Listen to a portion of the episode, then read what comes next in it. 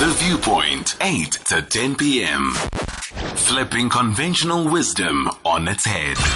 Songezo Mapete on SAFM. World Intellectual Property Day, specifically IP infringements and the pandemic. The South African government and business leaders joined forces today during a World Intellectual Property Day virtual webinar hosted by the Companies and Intellectual Property Commission, CIPC, to discuss the importance of intellectual property rights in combating particularly illicit trade. The webinar was aimed at fa- facilitating engagement between various stakeholders in South Africa to support and collaborate with each other in efforts to raise awareness of the threat and impact of illicit goods and IP infringements. World Intellectual Property Day on the 26th of April is celebrated annually, and this dating back from 1970 with the World Intellectual Property Organization Convention coming into effect. South Africa has been a member since 1975. To discuss this and all things related thereto, Ms. Amanda Lotheringen, who is the senior manager at the CIPC in South Africa, specifically for enforcement. Senior Manager of Copyright and Intellectual Property Enforcement. Amanda, good evening. Thank you so much for joining us.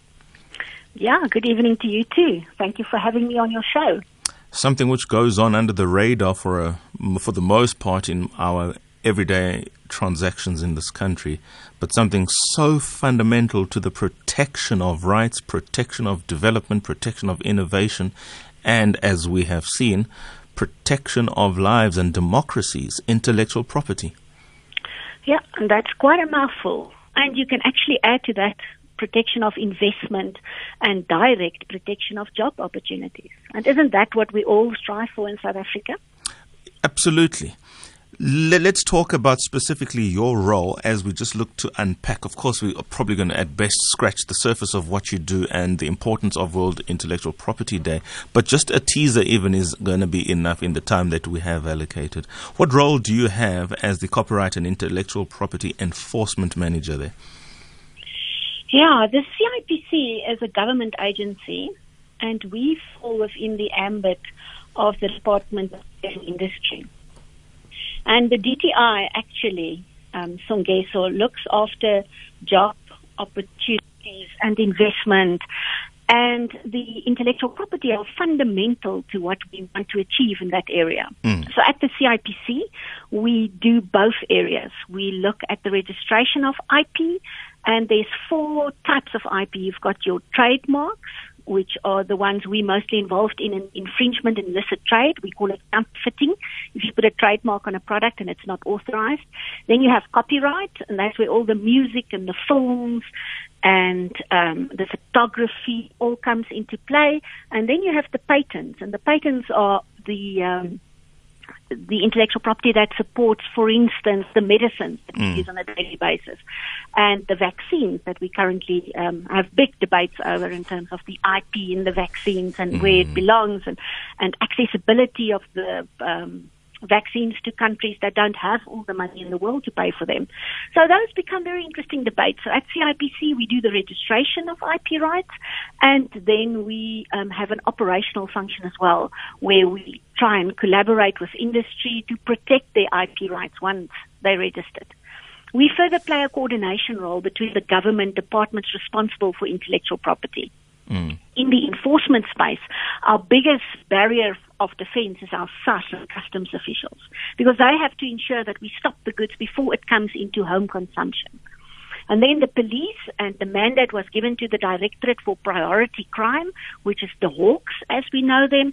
So the police play a crucial and fundamental role to enforce on the market spaces in the city centers. You've seen on the news and lots of pictures where they've confiscated tons and tons of clothing and footwear and bags and um, then remove it from the marketplace and then the criminal matters or the civil settlement matters continue from there. And then you have your um, bylaw inspectors and your metro police officials that actually plays a detection role. They're out there seeing the goods and then advise the various departments responsible to then do the search and seizure operations and take action against this. And then the last thing that we do is we play a very important role, and that's why I was so happy that you're inviting me to your show that we want to create awareness with the general public. Mm. They need to be educated, told about the importance of intellectual property rights, told about how you can generate your own rights as an SME, develop and design a trademark, get it registered, start trading under the trademark because there's value in IP. Most brands in the world has built uh, a lot of their wealth on their intellectual property rights. And good examples would be Louis Vuitton handbags and Nike, Adidas, those brands. Trademarks, yes. All of those trademarks, yes. Let me, inter, let, let, let, me engage, I beg your pardon, not to interrupt. 2049 is the time, perhaps time for one or two calls. Johannesburg 714-2006. Do participate, please. We're talking all things intellectual property, especially today being World Intellectual Property Day. We're going to spend a bit more time on patent. But as you were talking about some of these institutions that are critical in the work of ultimately the CIPC and the protection of intellectual property, South African Bureau of Standards, talk to us about that relationship. It's especially critical, more especially when you talk about the police and customs union ensure or the customs officials ensuring that particular goods that have not for whatever reason met the thresholds or standards or are not fit for purpose or consumption do not get out there onto the streets for me to purchase. You almost have to have a standard and when we talk standards, I can only relate it to SABS. The work that SABS does in relation to what you do and the importance importance of collaboration? Yeah, that's an interesting discussion. We actually now refer to them as the NRCS, the National Regulator for Compulsory Standards. They are the new SABS and they make sure that the basic standards are in place. And they're actually a very important player in this multi-agency approach that we have towards illicit trade and substandard products. But that's not a counterfeit product. That's not a trademark that was applied. But they do play a very important role, and especially in us collaborating to make sure that we throw the book at these culprits selling substandard goods, illicit goods, because all of these things goes into one basket of illicit trade. And people involved or traders involved in the illicit economy, they don't pay the taxes that supports our government's initiatives to educate and uplift the country.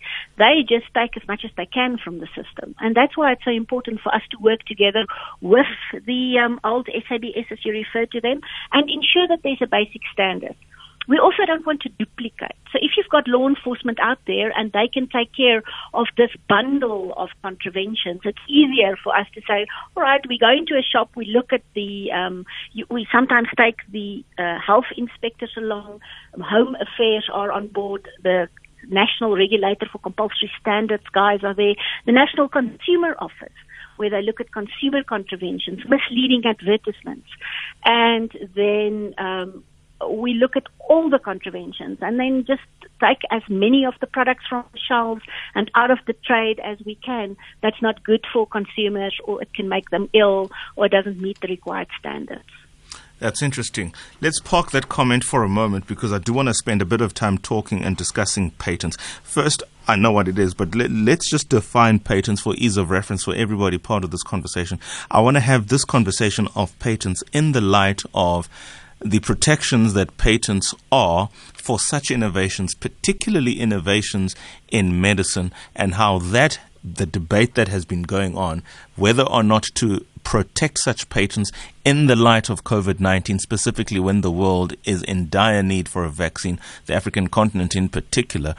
So please explain what patents are, how it is defined, and then we get into the debate which is critically raging on in the world. Yeah, so Thank you for that question. But in the enforcement space, um, I'm going to talk about the patents just now, but let me just define that in the enforcement space, we, um, the criminal enforcement of patents are not done in South Africa. It's a civil contravention. So the parties take each other to the high courts and they fight the battle there. So in our area specifically, we don't protect patents, but um, I can talk a little bit on the patent area. We look at the trademark counterfeiting in the copyright piracy area. But the protection of patents um, lasts for 20 years, and there's a debate on whether one should actually protect your recipe, because in effect, when we talk about pharmaceutical patents, mm, it's a mm, recipe mm. to a specific medicine together. And you have then 20 years to exploit that recipe commercially. And after that 20 year period is lapsed, it goes into the public domain. And that's when we have the generic products. So with the vaccines we talked about just now, this is very new. Everybody worked around the clock to get vaccines that can fight this COVID pandemic. And now the debate is because it would be in the public good to have everybody vaccinated as quickly as possible to get the world back to a sort of normal situation. They want to have this recipe open in the public domain or available so that they can start making as many generics as possible to fight the pandemic as a world community. And that's debates that will be happen on a very high political level. And I don't really um, want to raise an opinion because it would be a very personal opinion and it would not be the official government position. But that's the kind of debates we should be having um, on those platforms about um, the vaccines in specific, but that doesn't attack the validity of intellectual property and having patents in place. Because there's a specific reason for having a patent in place. Because if you don't protect it in that way, we will not have enough money to do further research and development, which is crucial to make sure that we find new cures for new diseases that evolve as we grow as a world population. Isn't it precisely for that reason then perhaps WIPO could relax some of the protections on patents insofar as it relates to responding to a global pandemic that is once in a century, so nobody alive today would ever have been involved in a case study, if I can call it that, that requires the re engagement of the rules of 1970 that were concluded at the founding of WIPO. Yeah, I think those discussions are happening at the World Trade Organization, and WIPO are fundamentally involved. And I'm sure eventually, when we get to a situation that these decisions are taken, um, it would be taken in terms of the um, greater good and to make sure that our population benefits from what we need to have at this time. Sure. Let's take one quick call from Upington. Her name is Aisha. Aisha, good evening. Amanda's on the line. Good evening, Songezo. Good evening, Amanda. Concerning vaccines, we have to create our own vaccines, full stop. Because their vaccines uh, not really working anyway. Um, what I'd like to talk about patents is, uh, Amanda, as far as I know, CRPC does, uh, for blacks now, does one patent for you, and that is, that only covers South Africa. Am I correct or am I incorrect in in that? Um, thank you for your question, Isa. The CIPC um, have various programs to register and assist inventors in getting their patents registered. In South Africa, our patent system used to have um, the provision that we don't have to substantially investigate the patent. So you're registered in South Africa, but it's only relevant for the South African marketplace. But that doesn't give you the protection you need for your patent. So it's much more valuable to you to get it investigated and to make sure that it meets the world standard to be patented, and then you can market your product all over the world. We have the Inventor Assistance Program that you can apply for. So if you need assistance to get your patent registered in other countries as well, that program is definitely for you. You can Google it and it's available. The forms are all available on our website. Okay. It's, it, it, it's not the forms that I'm concerned about. I'm concerned about who's going to pay for those patents. That's what the Inventors Assistance Program does. It gives you pro bono, which is for free access to the best patent attorneys in our country, as well as experts from the World Intellectual Property Organization to assist you to take your patent forward. They assist you with knowledge, know-how, and the monetary or the funds to register the patent, depending oh, on how oh, valid okay, and how good the patent are. Okay, thank you. Bye. Thanks, it's Aisha. pleasure, Isa. Thank you. Final comment then, Amanda, because I've got what just short of two minutes before we take the news break. South mm-hmm. Africa's engagement at WIPO, to the extent that we are contributing to the intellectual property development of the world, how does South Africa feature? Of course, we're part of the World Trade Organization as well. We joined the GATT in 1994. But specifically here, this is where, if you like, the rubber hits the tar because This is where a lot of money is made or not made that could be made insofar as it relates to protection of IP, exploiting IP, the necessary collaborations. What's happening there for South Africa's systemic perspective? Yeah, um, Songezo, before the travel ban, we used to be in WIPO every second month, different government officials. Mm. So we are very actively involved. This is one of the functions of the CIPC. We send our senior manager for patents to attend all the patent related meetings. The copyright, the same. On the enforcement area, we've got the advisory committee on enforcement that I've chaired twice over the past couple of years. And that's where we talk about the implementation and what works for South Africa as a developing country mm-hmm. and how can we benefit and how can our citizens and our inventors and creators benefit. So we write up there. We do this under the umbrella of DIRCO, which is the international department because these are international discussions that happen in a controlled mm-hmm. environment. Mm-hmm. But I mm. can assure you the experts from CIPC are there and they make sure that we protect what is South African. No, you have to come back, please, please, please, Amanda. I've, I've got more questions now the more you talk because it is important for us to understand the work of the CIPC because people just think it's just a place where companies are registered and that's it and where directors are found to be here, there, and everywhere. I think a lot of development for the country can be exploited, more especially when you say, until COVID happened, it was a space that, from the account you've offered, was being exploited precisely because you need to be seen in these spaces for the interests of that community that you represent, community South Africa in this case, to move forward and to always be um, considered. Final comment then, as you depart.